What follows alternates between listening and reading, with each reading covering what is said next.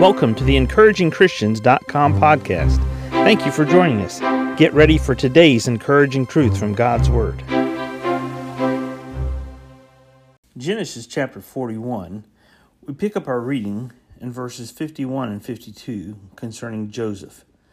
It says, And Joseph called the name of the firstborn Manasseh, for God, said he, hath made me forget all my toil and all my father's house. And the name of the second called he Ephraim, for God hath caused me to be fruitful in the land of my affliction. I want us to think about this thought keeping the past in the right perspective. Keeping the past in the right perspective or moving beyond your past. Moving beyond your past. You see, Joseph had a wonderful upbringing up to a certain point in his life. He was favored by his parents, he obeyed his parents, he honored his parents, he was blessed by God, he was blessed by his parents. He had a wonderful upbringing. And then one day, due to jealousy, his brothers decided they were going to either kill him or they were going to sell him into slavery. So they threw him into a pit as they were determining what they would do. And here came some slave owners coming by, and they were taking people down into Egypt to sell them to Egyptians so that they could have slaves in their home to do their work, whether it be in the field or their, their house projects, whatever they needed. And Joseph's brothers sold him into slavery, and he became a purchased slave in Potiphar's house. It was absolutely horrible. He had honored his parents, he had honored God. He was actually the right kind of a brother to all of his older brothers. He did right by them, but they didn't do right by him. And then on top of that, due to some bad circumstances there with Potiphar's wife and her lying about him, Joseph then ends up going to prison. So he really went from the top all the way down to the bottom, and then he found himself in the basement, and then God moved him from that all the way back up to the top to where he was in second in command in all of Egypt.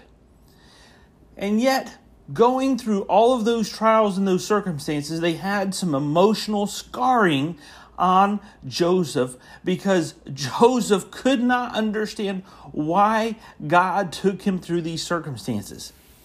Yet when it came time to name his sons, his firstborn son named Manasseh, and it means basically what Joseph was saying God hath made me forget all my toil and all my father's house. He made me forget how I went through deep valleys emotionally at the hands of my brother. My brothers did not care for me. They treated me less than dirt, less than a dog. They sold me to be a slave in a foreign country to people I didn't even know, and I never got to see my family. I never got to say goodbye to my parents. But God hath made me forget all my toil. You see, folks, we have things in our past, every one of us. Things in our past that either we're not happy about, we're not proud of, something happened to us, it caused great emotional turmoil and grief. And what Joseph said was, I kept the past in the past, and God helped me to keep it there and move forward and forget about it. But you don't know what they did to me, Harry. You don't know what happened to me. You're right, I don't. I can just tell you this Joseph had the perspective of keeping the past in its proper place in the past. See, if we allow our past to control our present, we can't be fruitful. Notice what he said here for his second son. In the name of the second called he Ephraim. For God hath caused me to be fruitful in the land of my affliction. Do you mean that even in, if you're in an affliction right now, God can bless you and God can cause you to be fruitful? Yes, yes, he can. He did it for Joseph. He can help you to be fruitful right now in the midst of your affliction.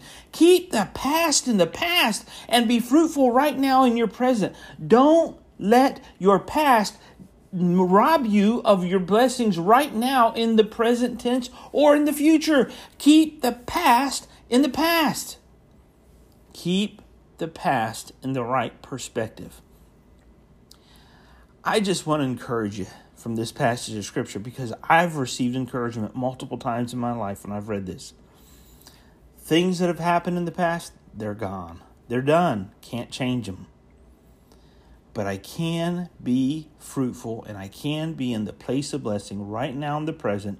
And I want to encourage you find the blessings and find your fruitfulness right now and don't live in the past. Thank you for joining us today for the encouragingchristians.com podcast. Please explore our website for more encouraging truths from God's Word.